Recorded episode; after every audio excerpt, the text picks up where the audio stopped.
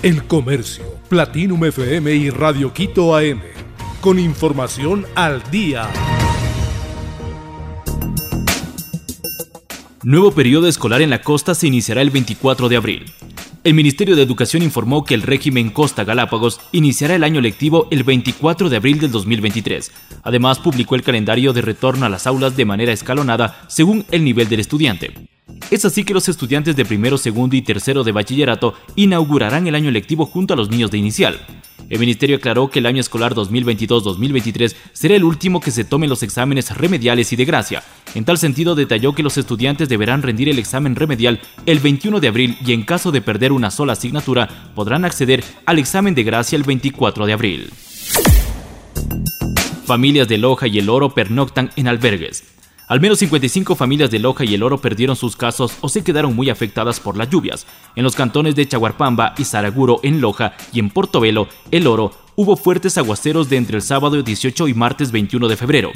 Según el informe del Servicio Nacional de Gestión de Riesgos y Emergencias, hay cinco casas que colapsaron, otras 24 resultaron afectadas, 10 puentes, la mayoría peatonales que conducen a los caseríos, se destruyeron por la fuerza de la correntada. Hubo bloqueos de vías principales y secundarias por los derrumbes.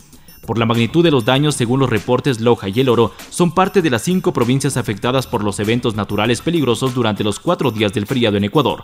Las otras provincias son los ríos Manabí y Guayas. Ucranianas permanecen separadas al cumplir un año de la invasión rusa. Después de un año hay familias ucranianas que siguen separadas por la ocupación rusa de amplias zonas del sur y el este y dependen de breves llamados telefónicos con interrupciones con sus seres queridos a la espera de una victoria que proporcione la reunificación. Por lo menos mi madre ya no llora al final de cada conversación, dice AF Artem, Hace más de un año que no me ve y no ve a su madre ni a sus abuelos, que residen en Gerson, al sur del país, ocupada por las fuerzas rusas en los primeros días de la invasión. La comunicación es complicada, los operadores móviles ucranianos ya no tienen cobertura y las llamadas de voz realizadas con Telegram suelen interrumpirse abruptamente. ¿Cuándo juega Liga ante Deportivo Cuenca en la Liga Pro? Liga visitará al Deportivo Cuenca en el inicio de la Liga Pro la noche del viernes 24 de febrero del 2023. El encuentro será en el Estadio Alejandro Serrano Aguilar desde las 19 horas. Este es el primer encuentro oficial del campeonato ecuatoriano de la Serie A. Los salvos llegan al inicio de temporada entre los principales favoritos para disputar los títulos en la Liga Pro y Copa Ecuador. Además, los universitarios jugarán en la Copa Sudamericana. Reina de belleza de Ucrania salió a tomar aire y desapareció. Con la excusa de tomar un poco de aire, la ex reina de belleza ucraniana Ama Sanchiskava salió de su casa, ubicada en Milán, el 1 de junio del 2016.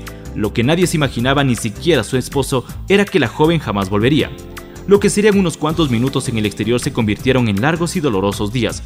El empresario italiano Gianluca Cervara, con quien Ana había contraído matrimonio en el 2015, no tardó en iniciar labores de búsqueda. Ella fue encontrada en Instagram y viviendo en Estados Unidos. Ana confesó haberse cansado de vivir en una jaula dorada y envió un mensaje a todas las mujeres. Quiero que todas las mujeres sepan que pueden dejar a un mal marido. Todas las mujeres merecen ser felices. El Comercio, Platinum FM y Radio Quito AM. Con información al día.